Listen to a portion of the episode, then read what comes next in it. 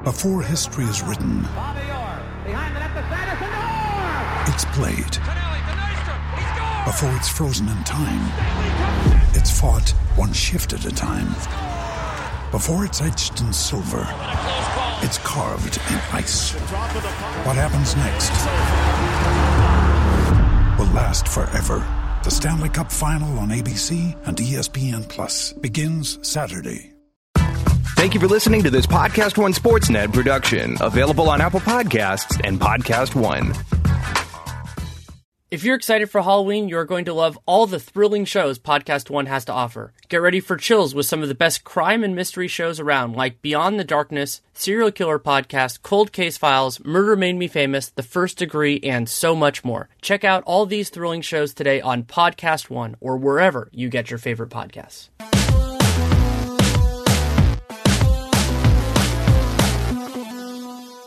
Welcome to RealGM Radio. I am Danny Wu, your host, and so happy to have you with us for this episode. My guest is Seerat Sohi, the staff writer for SB Nation. I've been a fan of her work when she's been at many other places as well, of course. And our conversation focuses on the Toronto Raptors. That is the team that she is watching most closely, and also one of my most compelling teams and stories for the season so far. So that's where we focus, but we also do have an extended conversation about the Lakers and what the team is looking like, especially in light of their game on Thursday on national TV against the Denver Nuggets. This episode is brought to you by betonline.ag. If you use the podcast one promo code, you get a 50% sign up bonus. You can also listen to a segment I did after Seerat is with Dave Mason of betonline.ag talking about suspensions and injuries and how they affect making lines and all that. I thought it was a really interesting short conversation.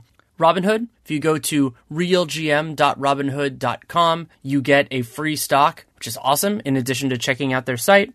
Pluto TV, leading source of free TV streaming, and TrueCar, great place to buy new and used cars. This episode, the part with Seerat runs just about an hour. Think you'll really enjoy it. Get into some big topics, get into some small topics, but a lot of good conversation along the way. Hope you enjoy. Thank you so much for coming on. Thanks for having me. I'll start this with an easy question, then we'll get into it a little bit more, which is Do you think the Raptors so far are significantly different this year than last year, just as you've been watching them on and off the court?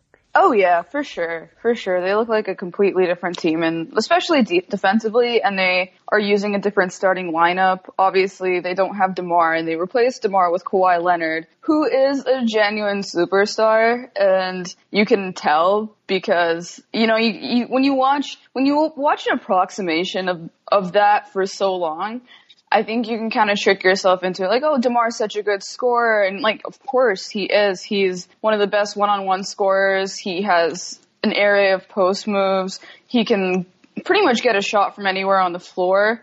But he was also a guy that struggled against the more elite defenders in the league. We always saw that in the playoffs. I think everybody kind of knows that that's the story with the Raptors for the most part. But like a guy like Kawhi, even when he was rustier, he's you know he's kind of getting back into his full form. Everybody's making jokes like, "Oh, he's always been 100%." Nobody really knows what the injury situation was like with the Spurs, but he still, regardless of whatever was going on, he didn't play basketball for a really, really long time. And even in that form, you know, you got Jaylen Brown, Jayson Tatum trying to rough him up, and he's like, "I don't care. like, you're you're a speck of dust to me." And that's what you know. That's what the real superstars in the league are able to do. Where like, yeah, you you can you maybe slow them down a little bit, make it a little bit tough for them, but they're gonna get to their spots and they're gonna get the best of pretty much anybody else in the league, and that's what Kawhi is already doing.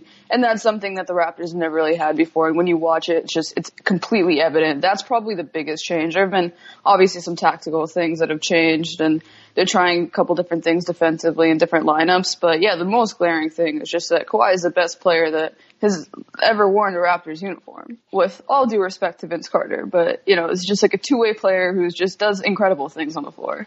Something that struck me about their game against Boston, which was my favorite game of the year so far as we're recording this on Friday, because both teams played really well. You know, it, w- it was one of those circumstances where you really did get a benefit to me of of teams not necessarily that have a lot of continuity, but have a lot of depth and have good players. And Kawhi had a, a, a very strong defensive game as well. But one of the definitive stretches in that game was Kawhi's offense because Yeah. He is not, you know, the best isolation scorer in the league or anything like that, but he's on the he's on the high end. I think people lose sight of that sometimes. But what Kawhi does is that he he's very patient and he's very methodical when he has the ball in his hands. And so he was working Jayson Tatum a few times and just he he figures out a point of failure and just kind of works it until it until it breaks. And so that opened up shots when in prior years Toronto, you know, wonderful. That's the difference between being a regular season and a postseason team is whether you can get buckets when you're facing a capable team that defends well, that knows what they're doing, and you can still beat a good defense anyway. And Kawhi Leonard does that more often than the guys they had last year.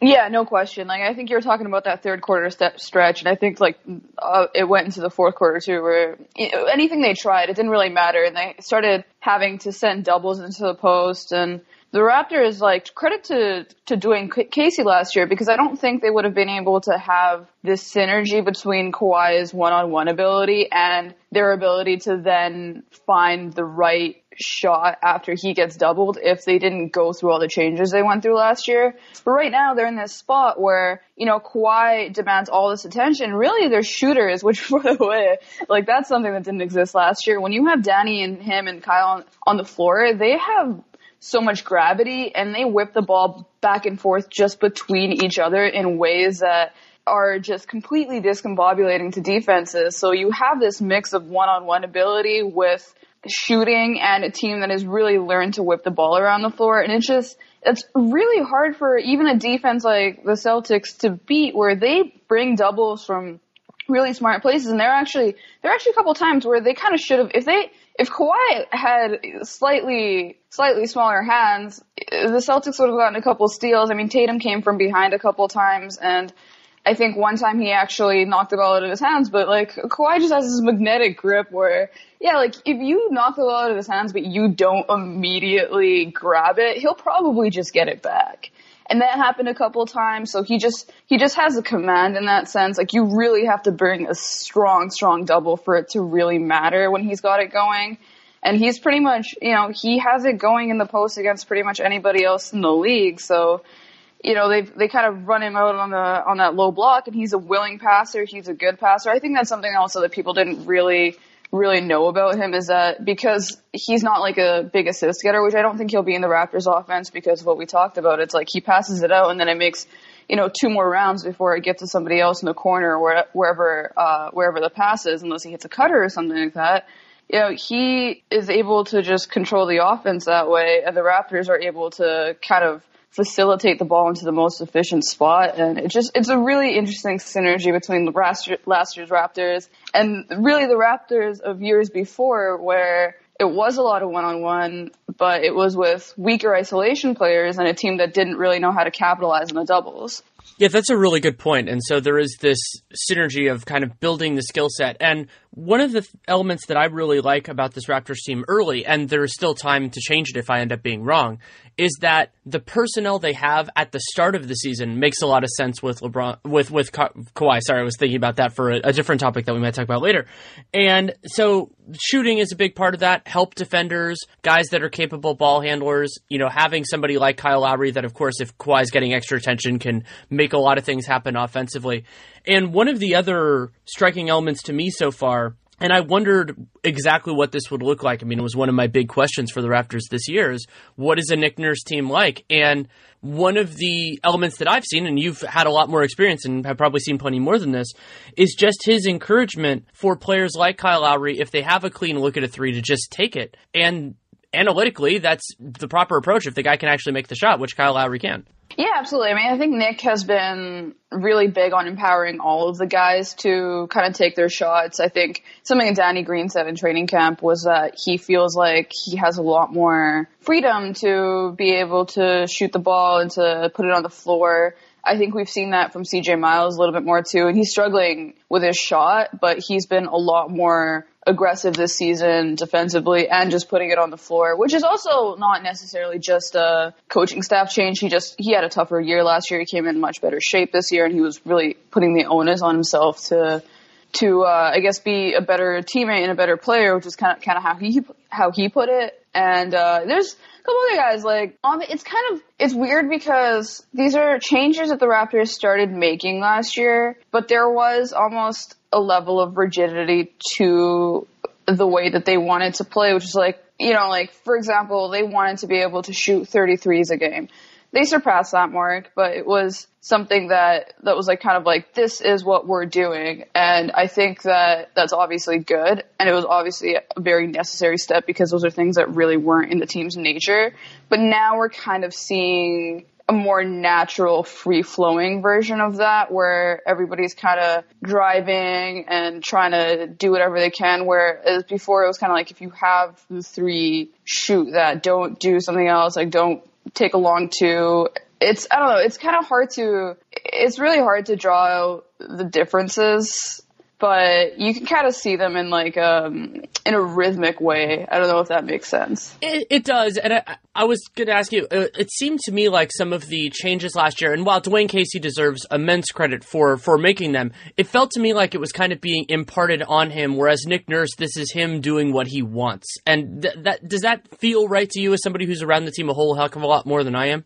Oh yeah, absolutely. I mean, this was never like, what what happened last year was never in Dwane Casey's nature. Like l- allowing guys to, to play through their mistakes, for example, was not something that he did a lot of. I mean, Pascal Siakam went to the G League, which, by the way, like yeah, that was great for his growth, and he should have. But before last year, all he was was really a rim runner, and then he started handling the ball and you know making these crazy passes and like really growing his game to the point where now he is probably the Raptors' more most exciting prospect. And that those those types of things were like credit to Dwane for being able to embrace a style that was never the way that he wanted to do things, and he was willing to evolve alongside the league. But this is just that where the team was last year was probably like Nick Nurse's starting point, really, for what he looks at from an NBA offense. I mean, this is a guy who cut his teeth with the Rockets G League team where they just tried any number of weird things just to see if they would work. Like he just kind of thinks outside of the box in ways that I think honestly a lot of people might even look at it in like a bad way. I mean, I, I don't think that there's, I think with the way the NBA is going, like there's, it's hard to see looking outside of the box as a negative, but he's just like,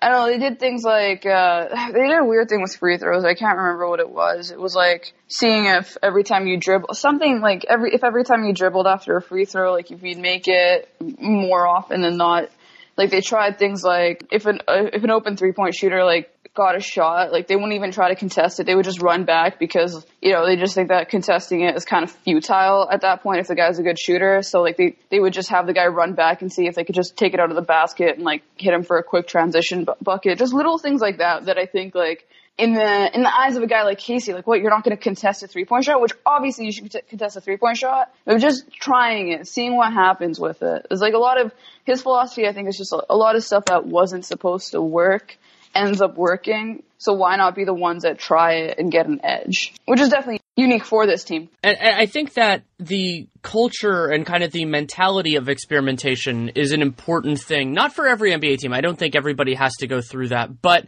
especially for a collection of players that is figuring it out together and that also appeared to be hitting a wall seems a little bit too extreme considering it's LeBron James and everything like that. But well, they weren't going to beat the Celtics. Like it's, it's such yeah. a it's such a myth that you know they should have given it another chance because LeBron's out of the East. No, they weren't going to beat the Celtics. They were going to be end up being worse than the 76ers. Like this was the end of the line for the Raptors. We saw those teams in the playoffs. Like they they looked way better. They looked way more playoff ready. They you know, even here, here's the thing. Like, even when the Raptors have won series, they've never done it decisively. They don't win series in a strong, like, oh, this team looks great sort of way. Like, they always, always, always just have to screw it up a little bit and then, and then have everybody thinking like, oh, is this the same old Raptors until they finally pull it out. Like, this is the story of the Raptors. They always underperform. They never win a series decisively. They never win a series in the amount of games that before the series you think that they should. It's not just LeBron. This was who the team was and it was the East is only getting better at the top, so they had to do something, even if LeBron was out of the East. I agree with you wholeheartedly. And the point that you brought up about the series they won is exactly where I wanted to go with that. Because to me, the reason why you fire Casey was not primarily the Cavs series, it was the Wizard series. I mean, that was a team that really didn't have a place against Toronto. Toronto was a way better team, and yes, the regular season, you know, was maybe outperforming, you know, kind of the equivalent in basketball of outkicking your coverage.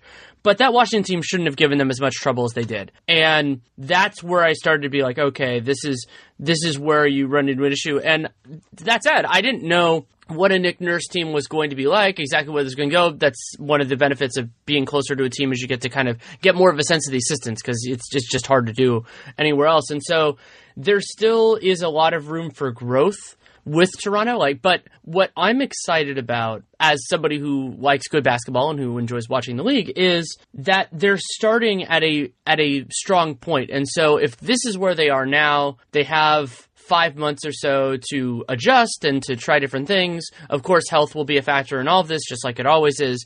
But that's a, really important step. And while you you don't want to judge a team's conclusion point and estimate it now by their starting point, it does help you kind of get an understanding of where they're going to be. Yeah, yeah, absolutely. I mean, I think that A, Kawhi is going to find a little bit more of his way in the offense. Kyle has just been, it's interesting that they're sort of, they're, they've already sort of figured out a way to work together, but obviously like that level of chemistry that you develop over a couple of months has not really been there yet, but the fact that those two have already been playing really well together is really, really encouraging. And like, you just know that, that is only going to get better. It's been really, really, really plug and play, I guess, which is, I guess you should kind of expect that just given the skill set of DeMar and the guy that you're bringing in, Kawhi. Like, you're really just like, you're hitting the upgrade button essentially. But then you look at, I know health is obviously concerned, but you look at a team like, like the Celtics, for example, and they're still kind of figuring out those kinks when you would have kind of thought that they should be in a plug and play situation as well. So it is a really encouraging place to start from. I'm really excited to see what the starting lineup shakes out to be. And I don't know if it'll ever be a consistent starting lineup, but it looks like right now, like I think, I think Nurse really likes doing Kawhi, Danny, Kyle, Siakam, and Serge, which is a lineup that has four shooters on it, is long, pretty switchable. I mean, I think the worst, the worst switching situation you can get into with that one is probably if you end up with, like, putting Serge on a, on a really speedy point guard, but they have, they just have guys that are long and can recover. So, like, one of the things the defense is going to take a little while to shake out, I think. But one of the things I've noticed is that a lot of the guys can really afford to cheat on defense and not worry too much about it because when Siakam and Kawhi share the floor together, you're just you're not getting much, you know. It's just uh, it's really hard to to make any headway because those guys are just so long, so quick, so smart, and I think Siakam's basketball IQ is just gonna keep improving. Like he's just he's already such a smart player. Like if he if he can figure out the shot, which is kind of, you know, that's kind of his Achilles heel is just like he has not really been able to, to make too many improvements to his outside shot. But if he can, like, it's just, like, who knows what the future holds for that guy because he can put it on the floor, he can pass, he's getting better as a ball handler. I'm confident that that's something that he'll continue to improve. He has incredible basketball IQ already. Like he is just like, and he's so aggressive. Like that's something that you just, you just can't teach things like that. He's just getting after it all the time. And, uh, I'm really just so excited for, for what Siakam, Siakam's year is going to hold and, you know, it just it just gives everybody else so much room to be able to try other things. And then you have those moments when you know Serge is occasionally outmanned on defense. Like he is, oh, he's a lot slower than he used to be. If that's but if that's your weak link and you have the type of guys that you have around him to recover, it's just you know like you you're gonna be okay. They also have a really good fallback option as a kind of a fifth starter in OG Anunoby. I think OG could end up being a part of that best five. It just depends on where this season shakes out. But going back to Siakam, I think that he's a, first of all, a wonderful story. I mean, a player that has improved so much in terms of his skill level over just a couple years, like not, not really that long in the league. And so that's, really encouraging. I'm I'm super happy to see that from him. And then the the worry that I have at this point, and I, I, think that the Celtics game was a teachable moment, and in, in some ways it's actually better to have a teachable moment in a win than a loss, is that I think there were some times where his exuberance and enthusiasm with the ball in his hands got the better of him because Boston, mm-hmm. in in particular, like you talked about the plays that Kawhi's massive hands prevented from being turnovers, where there were a couple of those plays, similar kind of style things, where Boston was able to get turnovers on Siakam. And my instinct is that they'll just have to strike a better balance. You know, he will get enough better enough at in time to not make those kind of turnovers, but some of it will be probably reining that in a little bit. Some of it will be using him right. And that isn't really a regular season problem because mm-hmm. most teams aren't disciplined enough to really go after those those elements.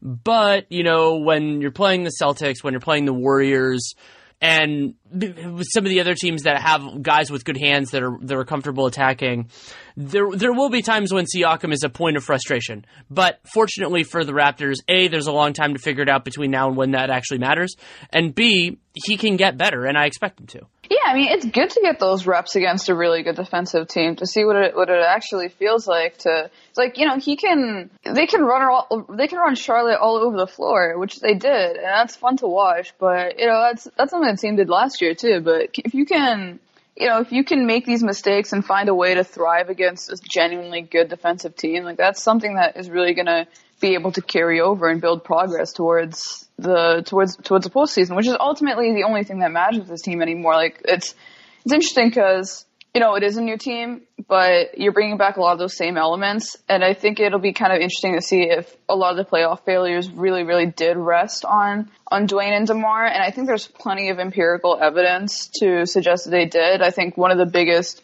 one of the biggest issues with Dwane was you just, you can't take an entire game to make an adjustment. You just can't. Like that was always, and you know, credit to him, he would make it after after the game, but you have to be able to make those at half. You have to be able to recognize something the second quarter and, and have the confidence to say, okay, yeah, we're completely changing the way that, that we're gonna execute the rest of the game because the situation has changed, and that's just something that always, always took him. I don't know whether it was he just wanted to stick to the game plan or if he just needed to see the tape and like really be able to think about it. But it, like you have to be able to make those those snap decisions. And I think Demar, we've like we've kind of touched on, and I think everybody knows like what Demar's playoff issues were. But yeah, like it'll be kind of interesting to see like is it because of that stuff or and is bringing in two champions and, and Danny and Kawhi going to be enough to, to offset that? Or is there something kind of deeper going on with this team? Because I do believe in that stuff. Like, I do believe that there's certain teams that,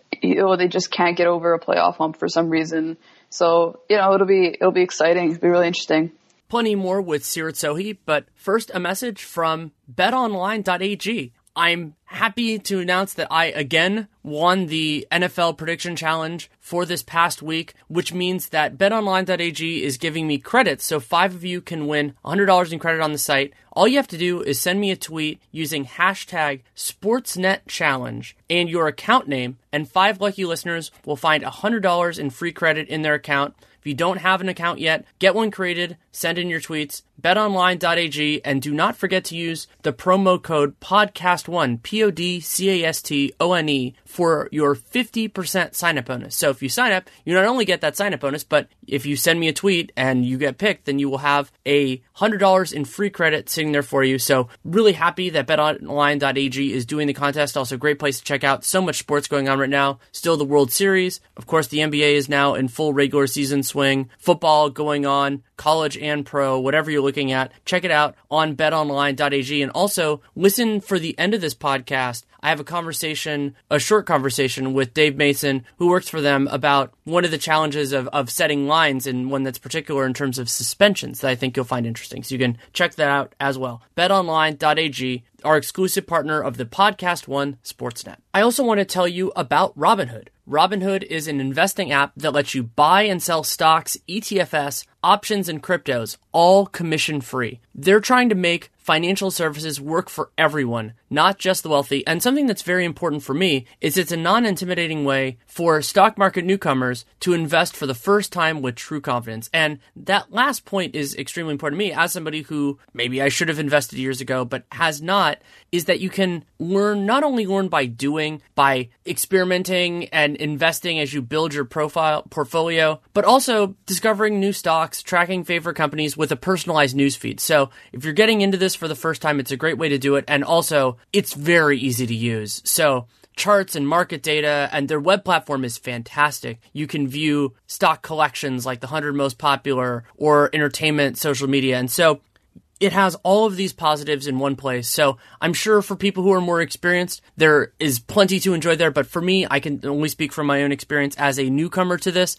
It is a great, great introduction to it. And if you're looking for a similar introduction or you just want to try it out because it's a great service, it, this is a URL and you get a free stock like Apple Ford or Sprint to help you build your portfolio if you go to realgm.robinhood.com. It is a URL, so that is R-E-A-L-G-M dot Robinhood, R-O-B-I-N-H-O-O-D dot com. You can get that free stock and check out Robinhood for yourself. I'm really impressed with it. It's not easy being the one everyone counts on to keep the facility running, no matter the weather or supply chain hiccup.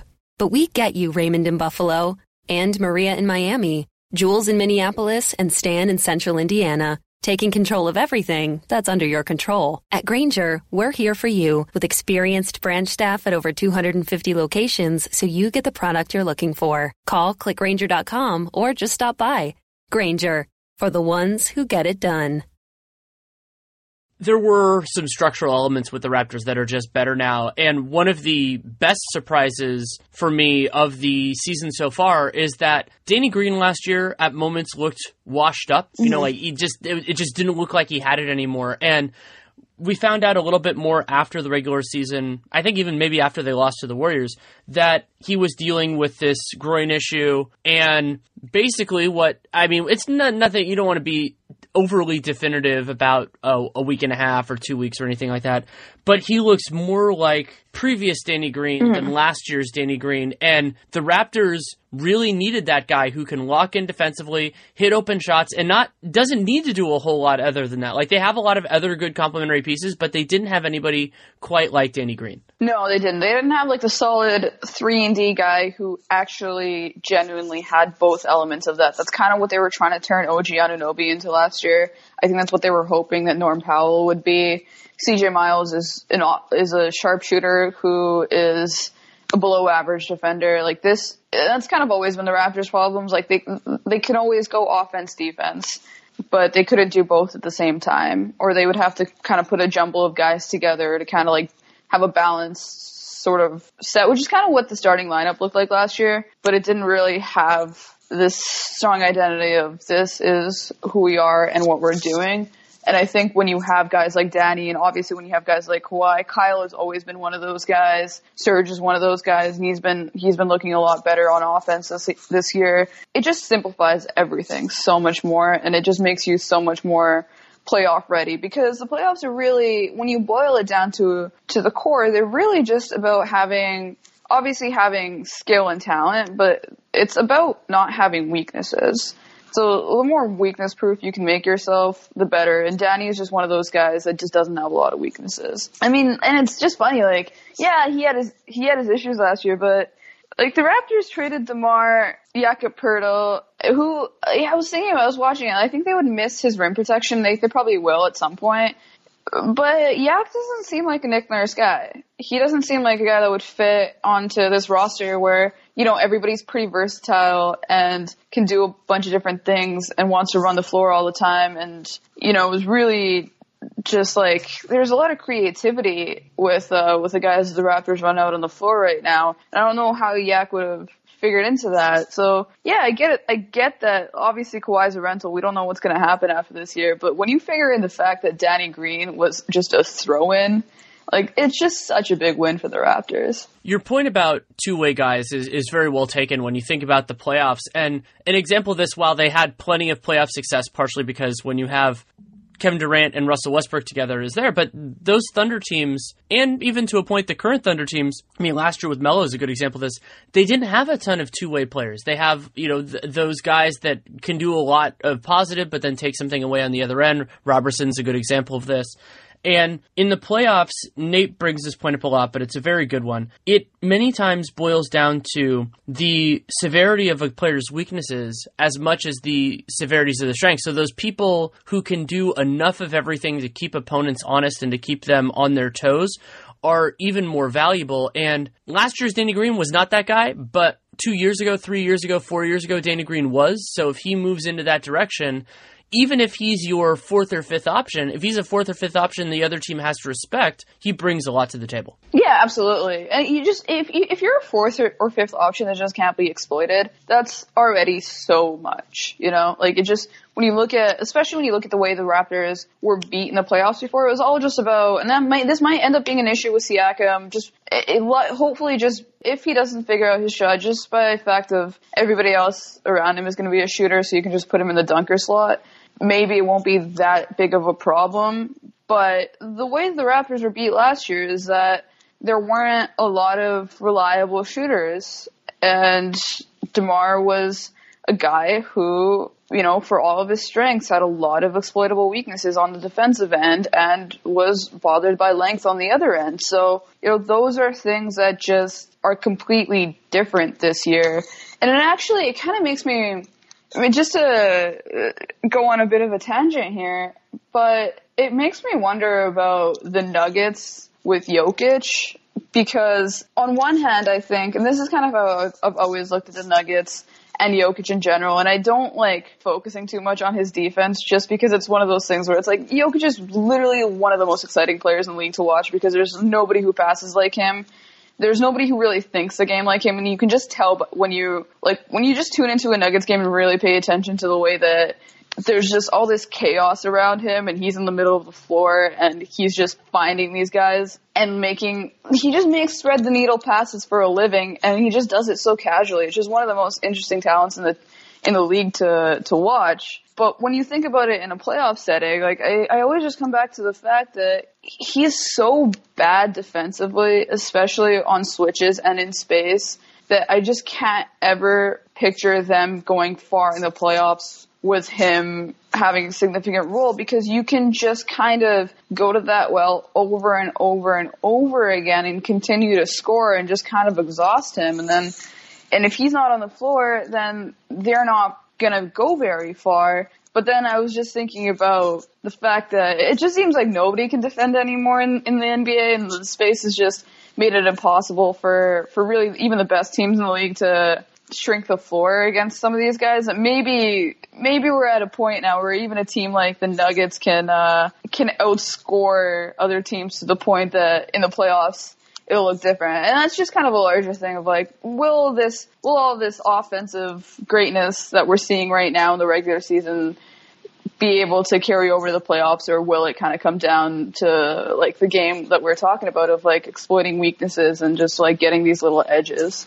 I'm concerned about the Nuggets as well on on very similar grounds to that. I mean, Jokic phenomenal strengths, but another just big weakness of his is that having Jokic on the floor means you can't switch. I mean, you you cannot. He, you, you talked about the idea of oh well, the, in the Raptors lineup, you can get in these circumstances of Serge Ibaka on a quick guard. Well, Nikola Jokic defending any guard is is a significant problem for the structural integrity of Denver's defense, and also they're, you know, Jamal Murray is doing better competing when he's getting post up. He had a couple nice plays against the Lakers on Thursday night. But Denver, to me, they're they're a talented team to be sure. I, I really like them. I mean, I picked them to win, I think, 49 games, and, and I stand by a lot of that. But I've always been skeptical about them as a playoff team because two things. One, their defense has these elements that are that when when you play superior competition, will make them more vulnerable. This is actually a criticism I have sometimes of Boston's defense, as good as it is, is that when they face the best, the best, and coincidence or not, the best players in the league are often on those teams, that they're going to run into those issues. But then the other thing, we saw this a little bit on Thursday night against the Lakers as well with Denver, is that as talented as their offense is, they have a tendency at moments to just bog down. And sometimes that's going to guys they shouldn't. Like there were some plays last night that went to Millsap and maybe you want to keep him happy and that, that stag- stagnated them a little bit. And that you know they're talented enough to beat a lot of teams in the regular season but in a seven game grind i feel like teams are going to exploit some of their some of their bad habits and it, it would take you know, forging in the fire, something like what Toronto's done the last couple of years to get there. And they and I hope I'm hopeful this is a very young Denver core that they will get there in time, but it will it will take time to get there. Yeah, yeah, I think we're pretty much on the same page with that.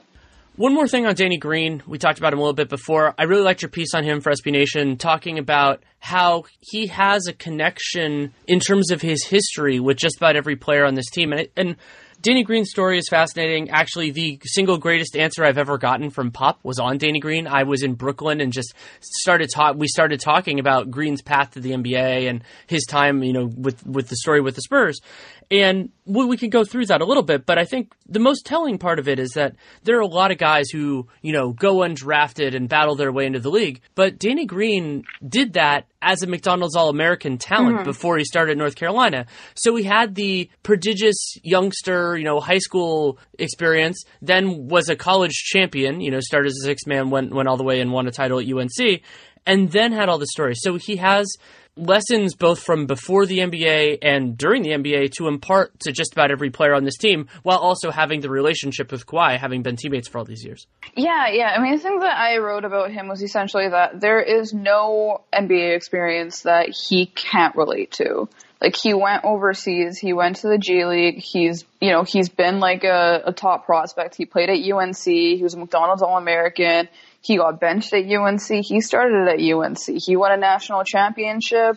And then he was a second round pick that really just kind of fizzled out and, you know, wasn't able to, to find his way for a long time. He's had moments of waning dedication. He's had moments where he's had incredible focus. Like he's just a, he's just a guy that I think understands pretty much, and he's also like, he's a very, he's kind of like a sympathetic and very kind person who I think just understands mo- pretty much all the ranges of, of NBA emotion that you could have. And he's also at the same time a really good communicator. And I think in a year like this, like right now, everything's going well. So everybody is with the program.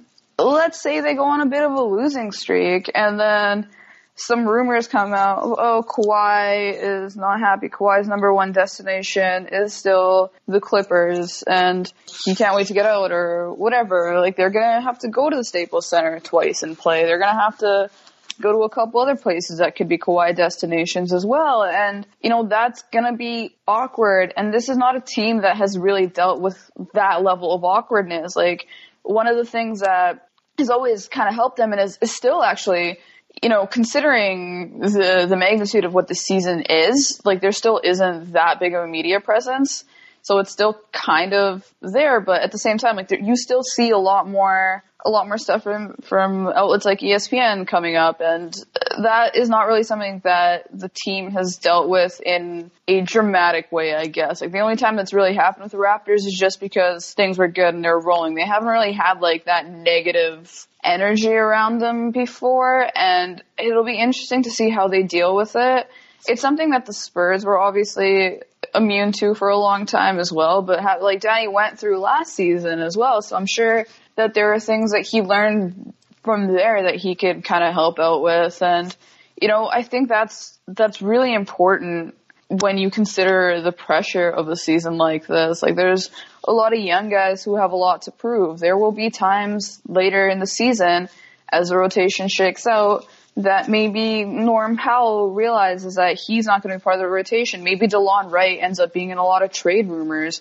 Maybe Fred's the, the odd man out. Maybe it's CJ. There's, right now, if, maybe, I don't know, it's hard to say what Nick's philosophy with this is going to be. I feel like he almost has this kumbaya Kerr thing where he kind of just wants to roll out everybody. You know, even Lorenzo Brown gets playing time right now, and I think maybe that's a matter if he wants to see what he can do. Maybe it's a it's a Kerr sort of thing of you know let's make sure everybody's kind of engaged and nobody goes a week without touching the floor. We'll kind of have to see what what his philosophy on that is, but regardless, like there are going to be guys who are accustomed to playing who will not be playing as much. There's a lot of there's a lot of potential for conflict. And this is a team that by all means, like, don't get me wrong, they like each other and like, I've, I've never had reason to, to believe that they wouldn't be able to make those sacrifices. But when people's roles change, their attitudes do change with it. And then on top of that, there's Kyle Lowry, who you know, nobody knows.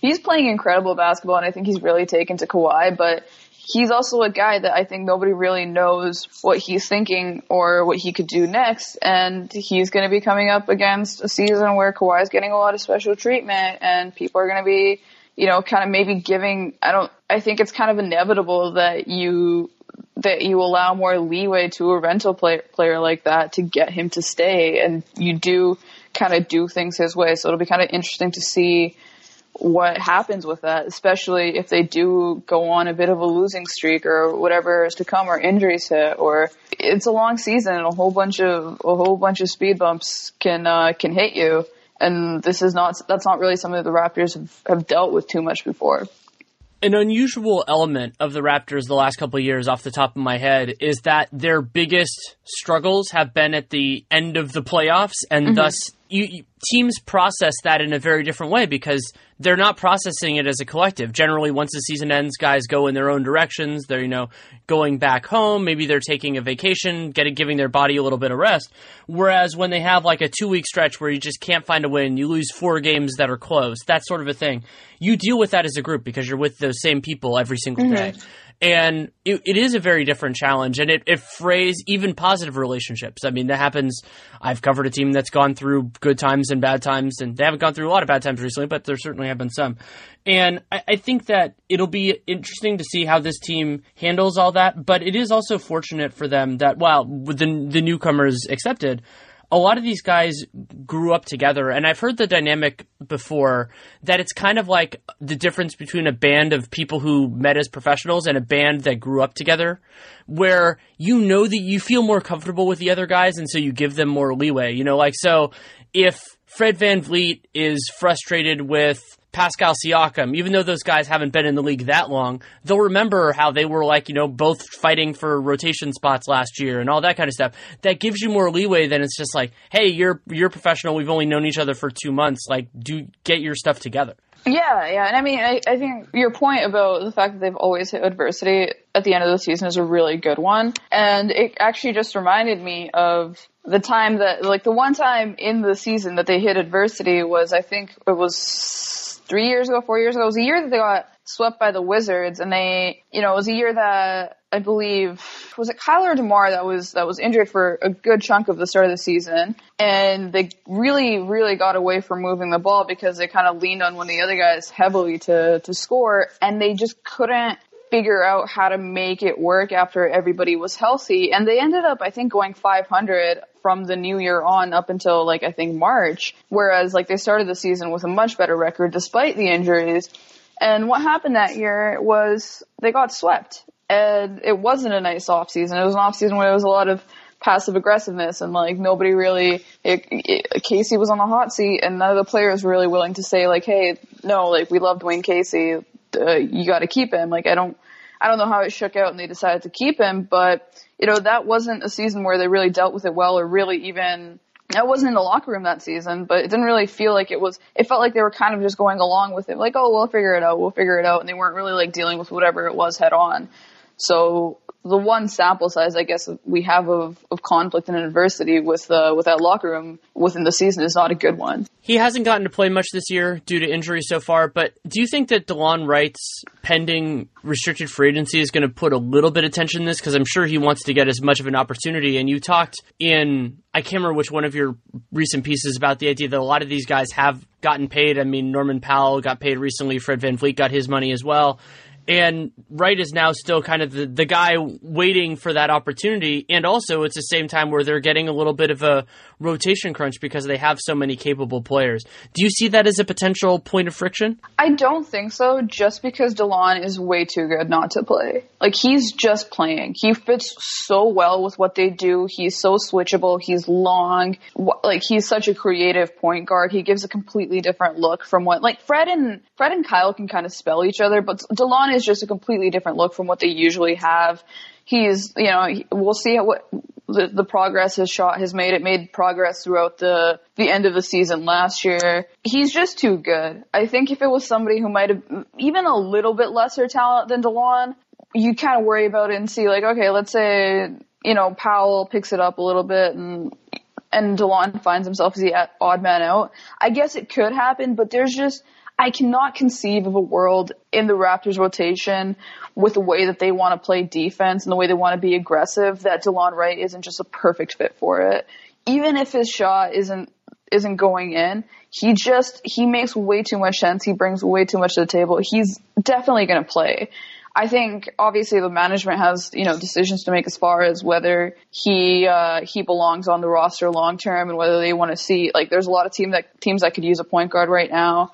I don't really know what holes the Raptors really feel that they have to have to plug right now. Like when you look, when you watch them play, it kind of feels like they almost, they have everything that they could possibly need. So I don't really know if a trade would really suit them, but you always, it's always in the back of your head, I guess, when a guy's coming up against free agency and they do, you know, they, you know, they're gonna have to start making cuts somewhere because like obviously right now their number one priority has to be to to re-sign Kawhi Leonard and man like that's that is gonna that is gonna cause some luxury cap strain for sure. So yeah, they're gonna have to start thinking about some things. I don't know if this is necessarily the season or maybe they do in the off season. I think maybe they just go all in and and just try to win the championship and and don't make any deals that that are bad for them on the floor, even if they do help them long term. We'll see kind of the philosophy that they have on that, but it's definitely something you got to think about.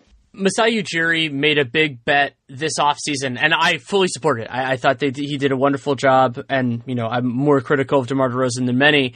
But he also gave himself not only, I mean, the Kawhi thing is getting a lot of attention, but this is going to be a very complicated offseason and, as you mentioned, kind of trade season before that because they figure out how hard do we push for this year versus reconciling it. So they could, you, you said that like they could add some pieces that could help them long term.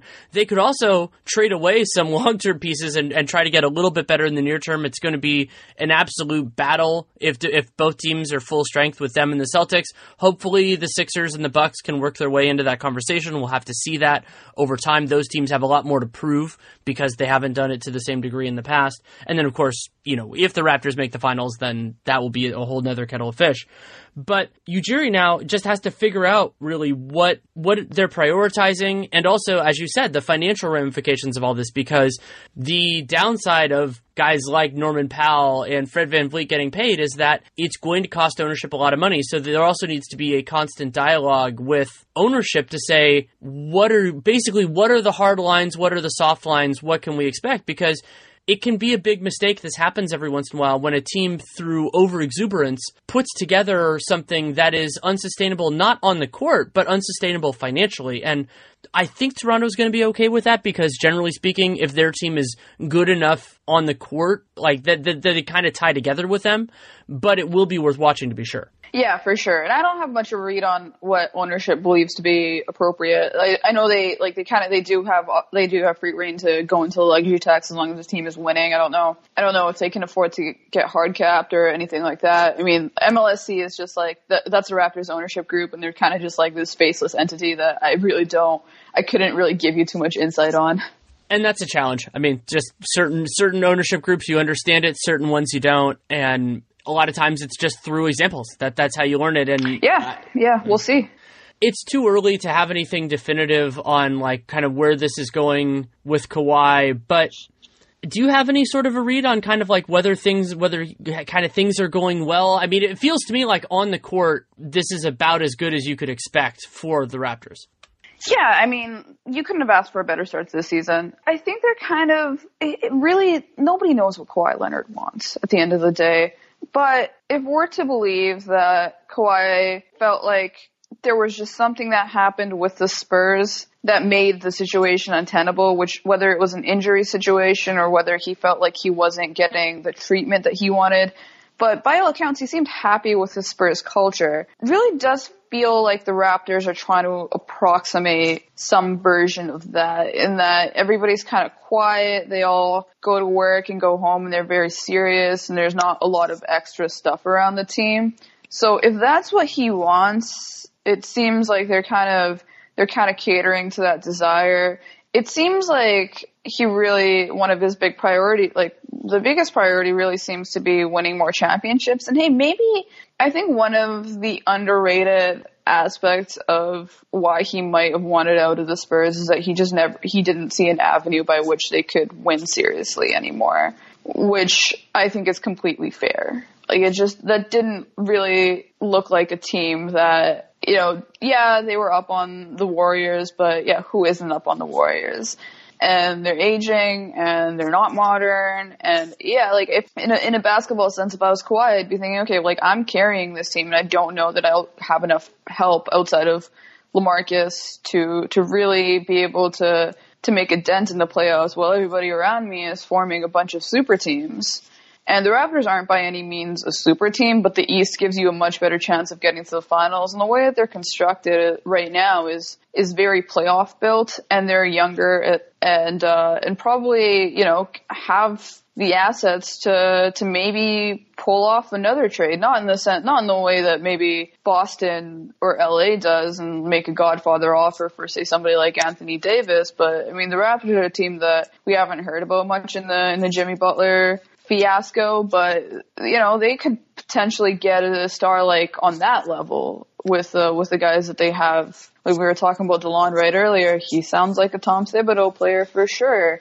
So you know, there's just there's a little bit more potential for that, and I also think that he has developed a pretty good working relationship with Nick Nurse. They're both kind of just basketball nerds geek out over the game and I think he likes the way that he runs practices and like he's also like just look at look at the shots that Kawhi gets. Like he just gets to have so much control over the offense and in a way that isn't too wearing on him either. Like he's just kind of getting to get the shots he wants. He gets to post up a whole bunch and there's a whole bunch of space around him. I mean, I, am I'm I'm willing to guess that Kawhi Leonard is having a lot of fun in this offensive system. So I think the Raptors are probably I don't have anything behind the scenes. I mean, I've seen I've seen uh I've seen Uncle Dennis in the tunnel, so I know the family is around. I think I'm pretty sure Kawhi's family has moved to Toronto with him. Like they've kind of been in around the games, and I think that's it's really important for him to be around his family. So I think behind the scenes, it's obviously going to be really important to, for the Raptors and the management to make sure everybody feels welcomed and at home. But on the court, it seems like they're kind of doing everything they possibly can.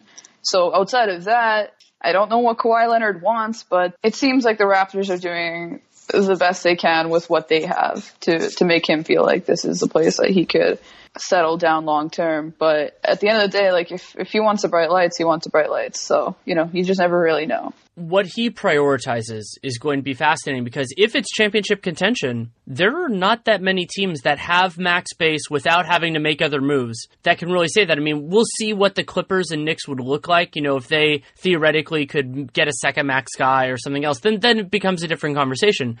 But and, and the Lakers, I mean, that's its own thing. It, it's very possible that Kawhi sees that and is interested in playing with LeBron, but it's also possible that he sees that and says, "This is not a team that is going to take my personality. This is going to be a team that takes LeBron's personality. So that is a. I, I think a lot of those things are breaking more towards the Raptors than many might believe, but we don't know if that's what Kawhi wants. Like that, that's the hardest part. So you can make all these like you can make all these kind of theoretical cases, and then you're just going, well, it depends on on what he prioritizes, and there isn't a right or wrong answer. The beauty of unrestricted free agency is that players don't need to apologize for anything. They can do whatever they want. It's just that we, as p- people who part of our part of our job, I guess you could say, is to predict what guys are going to do that we just don't know, and so that can be frustrating but it also is what makes this really interesting. And so I, I don't know what he wants, where he's going to go, but I'm interested in that. Still more to talk about with Seerat, including the Lakers, but first a message from Pluto TV. Pluto TV is the leading free streaming television service. You can watch over 100 TV channels and thousands of movies on demand, all completely free. And what's even better, I mean, free can mean different things obviously means no transfer of money, but they make it so much easier by not asking for a credit card and not even needing to sign up to watch for free. So all of the other kind of downsides that can sometimes come from something that is nominally free, not there with Pluto, TV. That's why it is the easy and completely legal way to watch your favorite TV shows and hit movies for free.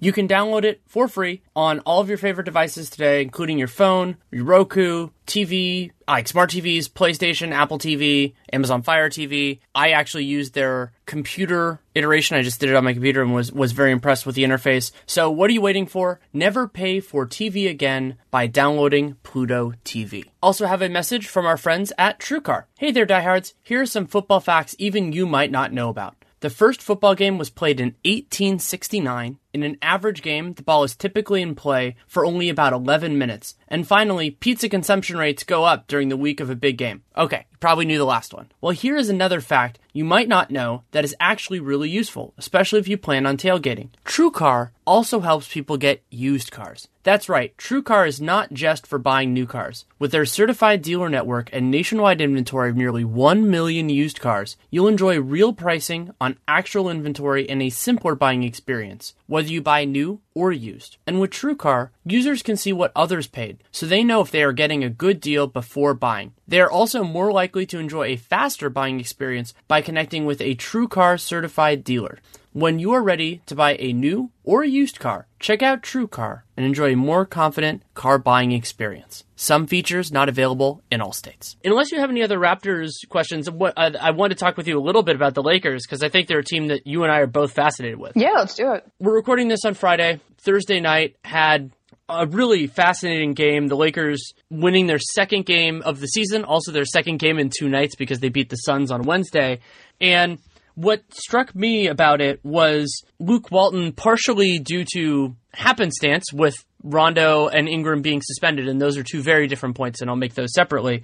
It seems like they're getting closer to realizing and fitting what makes sense with LeBron James in terms of the lineup. Like Josh Hart has done a really nice job fitting in there. They went a little bit more shooter happy, and it, I thought it looked a lot better. It looked to me more like a LeBron James team mm-hmm. than what they looked like in the first couple games when, not coincidentally, they lost. Yeah, for sure. I mean, it's it's interesting because the guys the guys who start are just not what you picture from a LeBron James team. And then when you get those lineups where you have LeBron running with the young guys, it just, that's when it starts to make sense. That's when you start thinking, okay, Showtime's here. Got Lonzo, LeBron, everybody's running, Hart spotting up. And Hart, by the way, is just also killing it on defense. And that's what they need. They need guys that can get stops because I, I think that's one of the bigger problems that, that they face when they, when they get into these situations where because of the lack of spacing, because of some of the risks that the guys take, because of sometimes, let's say,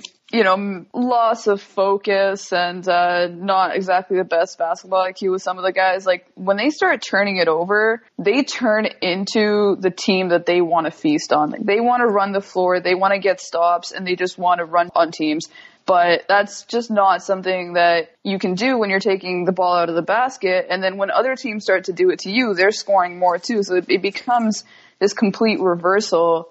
But, and that's, that's also a, risk that I think a lot of teams run when they want to, when they want to play the way that, uh, that the Lakers do. But at the same time, it's also just, uh, it's something that you can mitigate when you have spacing and you have smart players on the floor. And that's what you get with the young guys and that's when it becomes really fun. And that's when you see a lot of these, a lot of the plays. Like I mean, I know they, I know they lost this game, but one of one of the most awesome things was I can't remember exactly who the sequence was, but it was like late in the fourth quarter where Lonzo was falling out of bounds, or I think either Lonzo or Hart were falling out of bounds, and they just whipped the ball up the floor, and whoever wasn't the one who whipped it up the floor between Lonzo and Hart caught it and then just hit LeBron James for a dunk. It was just like, yeah, that's what this team is supposed to look like. Like a whole bunch of improvisation under pressure to create these awesome basketball moments that are going to be fun for everybody to watch and make the Lakers worth staying up for.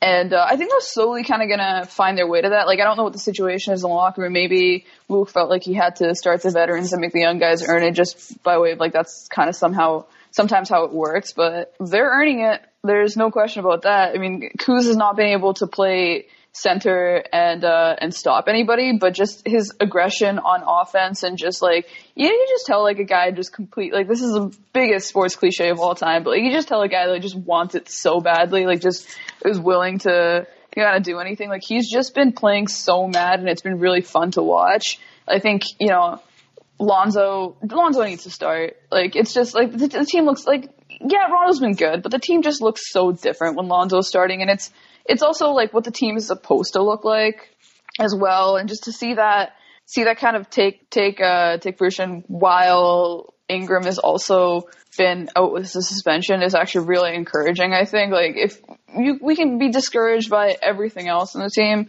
but if LeBron and the young guys is a good lineup and Ingram hasn't really even already been like phased into that yet, like that's a really, really good start. It is, and I think they're getting closer to, and you don't need to be there in late October, but they're getting closer to the end game here of figuring out the ebbs and flows of this rotation. And another really encouraging element of their game on Thursday was Lonzo Ball looking more like what we hoped Lonzo Ball would look like mm-hmm. next to mm-hmm. LeBron James. He was more active defensively.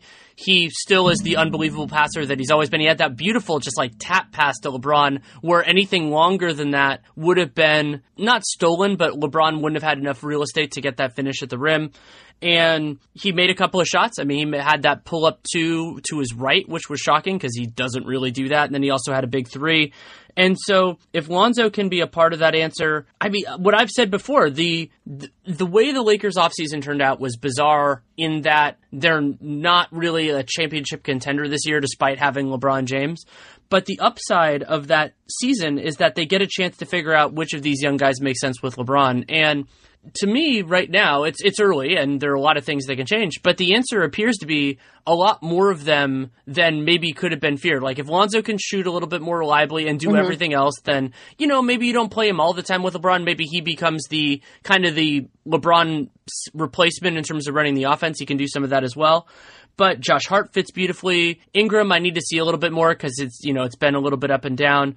But that's a good sign, you know, because those guys need to work. And with Kuzma, it's going to be about figuring out the positional stuff. But offensively, of course, those guys fit together well. Yeah, and I think that I think also once we get like a LeBron lineup that has genuine space around it, like it'll really open up Ingram's game a lot more too. Just because, like, I think that his biggest problem, I think, like, is that he kind of just runs into situations that he shouldn't sometimes, and then just takes a fade away. And once you have a little bit more space, like that stuff will just turn into a lot more clean, balanced looks, which is something he needs to to work on himself as well. But you know, it'll it'll lend itself to to his success. Yeah, Ingram, he'll have to. I mean, everybody has to adjust. People said this about Lonzo, but it's far more true of LeBron. Like, you have to adjust the way you think about the game and the way you play when you're playing with LeBron because the way he can find guys is absolutely insane. I mean, the passes that come from him in terms of velocity mm-hmm. and angle and everything like that are very, very different. And and those are still leading to turnovers. Like even even yesterday's oh, sure. game, so oh, yeah, like that that'll that'll change as well. Like I think they'll kind of get used to it and realize that they kind of always have to be ready for a pass. It was funny. I was actually I was I was re- I was rereading some of uh, Jackie MacMullan's book when the game was ours, which was uh, Larry Bird and, and Magic Johnson. Like she kind of she kind of trailed like their their ascent in the NBA, and uh, like that's that, that's exactly what the Lakers went through with Magic. Like just he kept whipping the ball at them and saying, "Hey, no, I'm gonna I'm gonna keep passing this, and you better just have your eyes open."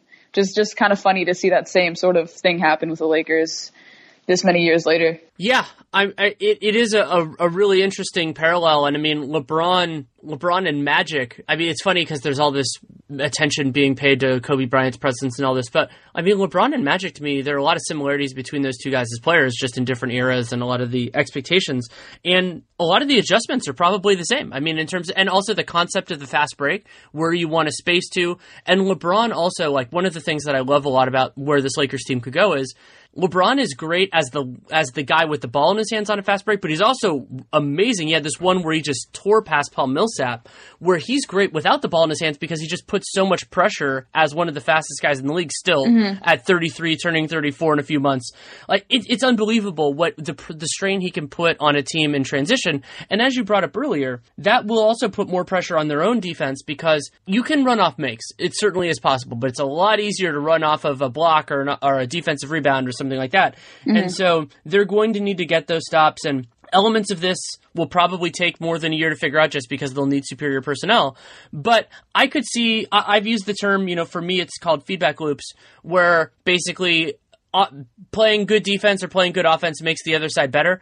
I could imagine this yeah. Lakers team having some of the more extreme spirals in the entire league. So like there are times where they're, and they actually had one of these late in the game against Denver, where they're going on like a 20 to 5 run, but then there'll be other times where like a team goes on a 20 to 5 run on them because the Lakers were getting the ball out of the basket every time, and then their offense bogs down a little bit, and it's, you know, LeBron or Ingram shooting a pull up deep to things like that. And so, that might be a little bit of a concern in terms of their playoff viability, but they have this ceiling that is still so intriguing. Yeah, that's kind of that's kind of a better way to put what I, like the feedback loops, or a better way to put what I was kind of getting at with the reversals. Like you're either in a negative feedback loop or a positive feedback loop when you when you play the way that they do. But the young guys seem to really lend themselves to to the positive feedback loop more than the starting lineup does right now. And it's it's really uh, it's really interesting to watch them because like there are moments where like every every LeBron team we've ever watched like has has stakes. And it's the Lakers, so like you kind of want to pay attention to every little thing. But then like you also I was watching last night's game. It was like Lance Stephenson is is powering this run, which is good for the Lakers. Like they need a win, but I'm also in the back of my head. I'm like, this does not matter because for the Lakers to be where the Lakers want to be, like this, this just will not be a situation in games that matter because a they're probably going to get more free agents. They're gonna change the lineup. Like at some point, maybe Lance will even be phased out of it. Even like despite how he played, like it's just kind of like you're kind of always waiting for the other shoe to drop with him, and it's just such a weird bag of tricks, and like you just never know what you're gonna get. So it's like it's really odd but like at the same time, the, the, components that you think will be there for the long term look a lot better than the components that you look at and think like, what is going on? Why are these guys on the team?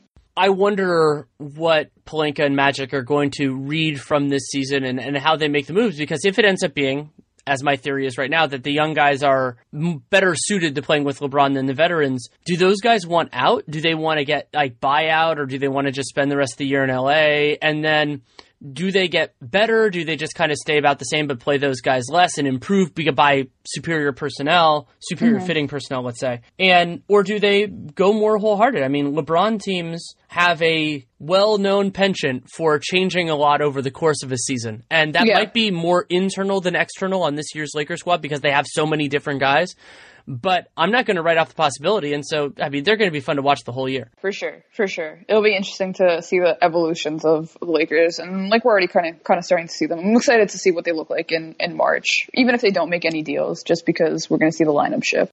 Anything else from the first couple weeks of the season that you want to talk about? I think we've done a pretty good job of going through it. Uh, no, I mean, I think, uh, yeah, I think, I think you're right. It'll be interesting to see how a lot of these teams, uh, teams shake out. There are a lot of promising teams right now in the in the East uh, that we that I guess we didn't really get too much of a of a chance to to check in on. But uh, yeah, I mean it's a it's a long season. We'll probably do this again sometime as well. Absolutely. And Bucks Raptors next week. I'm really excited yeah, for that. That's going to be good. Thanks so much for taking the time. No problem. Thanks for having me. Thanks again to Seerat Sohi for taking the time to come on. You can, of course, read her at SB Nation, and you absolutely should. You can also follow her on Twitter at Seerat Sohi. She did change her handle, which makes me a little bit sad, but it's at S E E R A T S O H I. No more Damian Trillard, sadly enough. Now, a conversation. I really enjoyed it. It's brief, but illuminating for me, and that's part of the reason I'm so happy to have these with Dave Mason of betonline.ag. I wanted to talk to him about suspensions in light of the Chris Paul, Rajon Rondo, Brandon Ingram suspensions, how that affects making lines, and then that led into a conversation about the challenges of dealing with injuries because it's kind of a similar deal. And so we talked about both those things. Hope you like it. Thank you so much for coming on. Thank you for having me. I was thinking about some of the challenges in the sports gambling business when the I was I was watching the game actually on my phone when in Houston and Laker and uh, in LA when they got into the scuffle. I guess that's the term we'll use for it. And what I one of the things I started thinking about was, oh yeah, suspensions have to be a big challenge because it's it's not quite like an injury where when you know somebody's go, you know, like let's say somebody's down with a knee injury, you might not know how long they're going to be out, but you get into all that. But I mean, there is that interesting uncertainty when it comes to like a, a fight and then potential suspensions. And while lines don't come up super early, they are moving all the time. No, absolutely. It's just one more challenge for the team. You know, you got stuff like weather. Of course, not an NBA, but football weather is a big one. Baseball weather is a big one. But you know, at a game like NBA, the injury's the biggest. You know, especially for those maybe not a guy blows out his ACL. We know he's going to be gone for four four months, but but you know he's sprained ankle. Day to day kind of injuries are really tough because we don't know if they're going to go tonight, tomorrow, whenever. Uh, so the team has to be on top of it a lot more. And, you know, we want to get the odds up as early as possible, but we still have to manage our risk as well. But yeah, suspensions is just another challenge, I guess. I wouldn't call it as big as injuries because you know, it kind of comes down black or white. The guys are going to get suspended or he's going to play or not going to play. When does the suspension start? We got to keep, stay on top of that. But, but yeah, it's just another challenge, another little wrinkle for our odds guys. Okay, how much how much is Chris Paul worth to the Rockets, etc. So yeah, absolutely, just another challenge. Yeah, and I'm sure that there there are sharps that think that they can beat beat everybody to the punch. Maybe they have an instinct on where it's going to go, but that's true true of anything else. And yeah, I, I there was an example over the weekend because the Lakers were sorry, the Rockets were on a back to back that they were playing the next day and so, yeah, I mean, in those certain circumstances, it can be more difficult. But the point you're making about injuries is a really good one. The one I was thinking about here was Russell Westbrook, where he was doing this thing, which is totally fine. The teams can structure this however they want, where he was going on the court and doing workouts, and then a few hours before the game, they were deciding whether he was going to play or not. That I could imagine is a really big challenge for you guys. No, absolutely. Those those are definitely the headaches. Is those okay? Is he playing or he's not playing? You know, and it's like it's almost like the team's trying to screw with the sports book a little bit. Yeah. well, and and not, on, not. and not, and not only do you have that, but then with with injuries, there's the bigger question of what do they look like? You know, and so like with West, yeah. Westbrook, he's coming back from a from a knee surgery, so that's very different from will Chris Paul play in this game or not? We assume that he's at least most of the way healthy because he's been playing in every game, whereas with with Russell Westbrook, and so that's I mean, that's but that's part of the fun of it is just kind of the and the challenge is trying to ever everybody trying to get their best read on the I guess you could call it the expected value of Russell Westbrook, whether he plays, whether he doesn't, whether they're going into all this stuff. It's it's a really interesting challenge, and I think it's specifically different for basketball than some other sports because in football they only play once a week, whereas in basketball there are games more frequently. So teams are on a different timeline for decision. They could be like, oh, we'll just play him tomorrow, something like that. No, absolutely, and uh, you know that that's where these these sharps are. They take advantage of stuff like this, as you mentioned earlier. I mean, they're they're they're on top of the injury news. They're you know, and a lot of guys think you know we only have so many guys working on the stage moving these odds, and and money's coming in. They're moving these odds, and alerts are coming up on who's playing, who's not, and they really have to be on top of their game. Whereas you know, a sharp or even not even a sharp, but a, somebody who's really paying attention to the Thunder situation or Westbrook or whatever, name a player, only really has to be paying attention to that one game, one team, one player, etc. to really have a small edge. All it takes is a, a three second head start on us and, and you're getting the best of a number if the number's already posted. So yeah, injuries are, are a huge, huge, huge, uh, challenge for the guys on the stage and also there's not really any way to get better at it. I mean, you just try to have you yeah. have the best information, you build with experience of understanding the value value either way. And but I think part of the the the fun of it with basketball is also just that the game itself is is uncertain. And I mean, with so much offense going on in the league right now, you know, maybe even if you have the right idea, maybe the game it's not like you're guaranteed to win or anything like that, but you have a, a better shot. No, absolutely, and that's what this is all about. It's not there's no guarantees, right? It's just a matter of uh, skewing the odds a little bit, a couple percentage points in your in your way. You know, if you can get the best of number by a half a point, you're going to win long term in a game like NBA. So, you know, if you can beat that number by a half a point with some good information, if you're paying attention and you're not like nine percent of the betters who are just betting two one to two hours before the game, if you're paying attention to those odds all day and you're looking at the screen and you're doing your homework and and you might be able to pick a spot here and there and get an extra half point, even up to a point, point and a half of value sometimes. Yeah, that's really interesting. We only have a couple minutes left, but are there any other kind of, I mean, there's some bigger challenges that we'll talk about in, in future iterations, but is there anything else that you think kind of along these lines is something that people might not think about of the challenges of, of setting lines for, for basketball? Well, I mean, our, our challenge on, on our side are these early numbers. I mean, we, it goes hand in hand with this stuff. I mean, our NBA odds, NCAA, football, baseball, hockey, all the major North American sports, as we call them, we open the odds before every other book. So that's our biggest challenge is we're trying to get the odds out there to the betters before any other book, give them that extra value. So, you know, when you add, that's challenging enough for us. But if you add the suspensions, you add the injuries, you add the weather and the outdoor sports and all this other stuff, and it becomes more challenging for us. So the more challenging is for the house, the better it is for the players. That is if the players take advantage of the early odds and the information out there. You know, if they're not paying attention to the early odds, if they're just checking in an hour or two before the game and placing a bet, then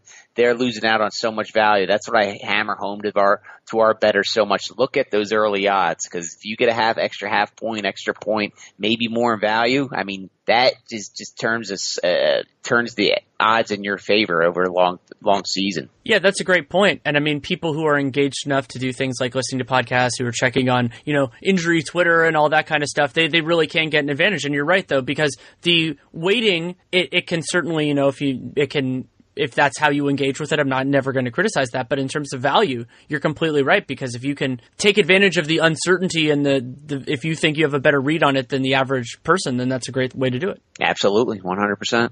Well, thanks so much for the time. We'll talk again soon. Awesome. Thanks for having me. Thanks again to Dave Mason for taking the time to come on. You can check out betonline.ag and, of course, use that podcast one promo code for a 50% sign up bonus. I again want to thank Seerat Sohi for coming on. You can read her at SB Nation. You can follow her on Twitter at Seerat Sohi.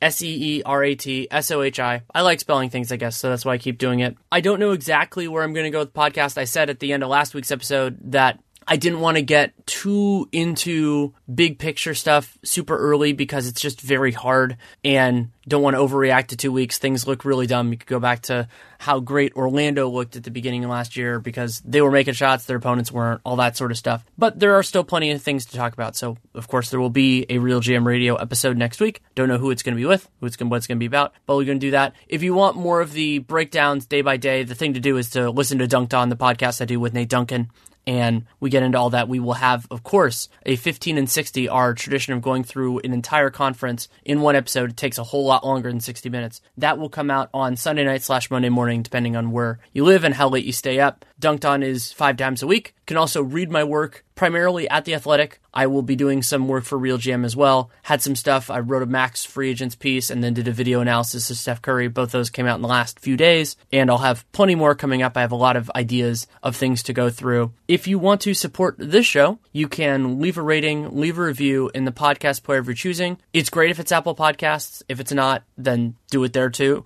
I mean, it'd be great if you could do it there too. You don't have to, but it, it really is appreciated. I do look through them every once in a while, and I'm really appreciative of the support that you give. And the reason why you do that is because it, like sharing something on social media or everything else, it makes people who might not know as much about the show interested in getting on board and that's really what it's about. Similarly, subscribing and downloading every episode is extremely important, especially with a podcast like this that comes out sporadically. You can't get into a good habit with RealGM Radio because it's always going to come out at a different point. It's about availability. Seerat, I wanted to have her on for a long time. Her availability was Friday at the time we recorded, so that's when we recorded. And for me to get the guests that I think are worth having, that's really what this is about. And that's why I do what I do.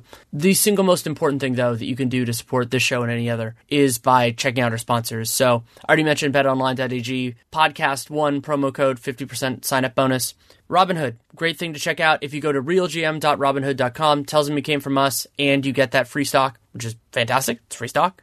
Pluto TV, leading free streaming television service. You can check it out. No credit card, nothing like that. And TrueCar, great place to buy new and used cars. As I said earlier, RealGM Radio will of course be back next week. I do not know what it's going to be about, but I will be I will be working hard on it. I will enjoy it and thank you so much for listening. Take care. Make it a great day.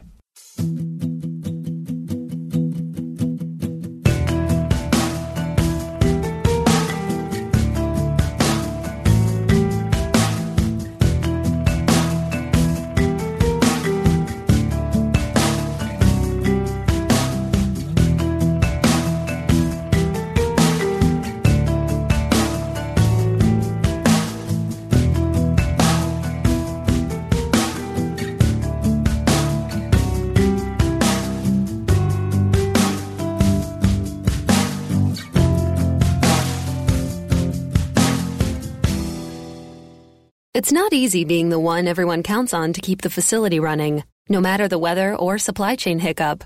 But we get you, Raymond in Buffalo, and Maria in Miami, Jules in Minneapolis, and Stan in Central Indiana, taking control of everything that's under your control. At Grainger, we're here for you with experienced branch staff at over 250 locations so you get the product you're looking for. Call clickgrainger.com or just stop by. Grainger, for the ones who get it done.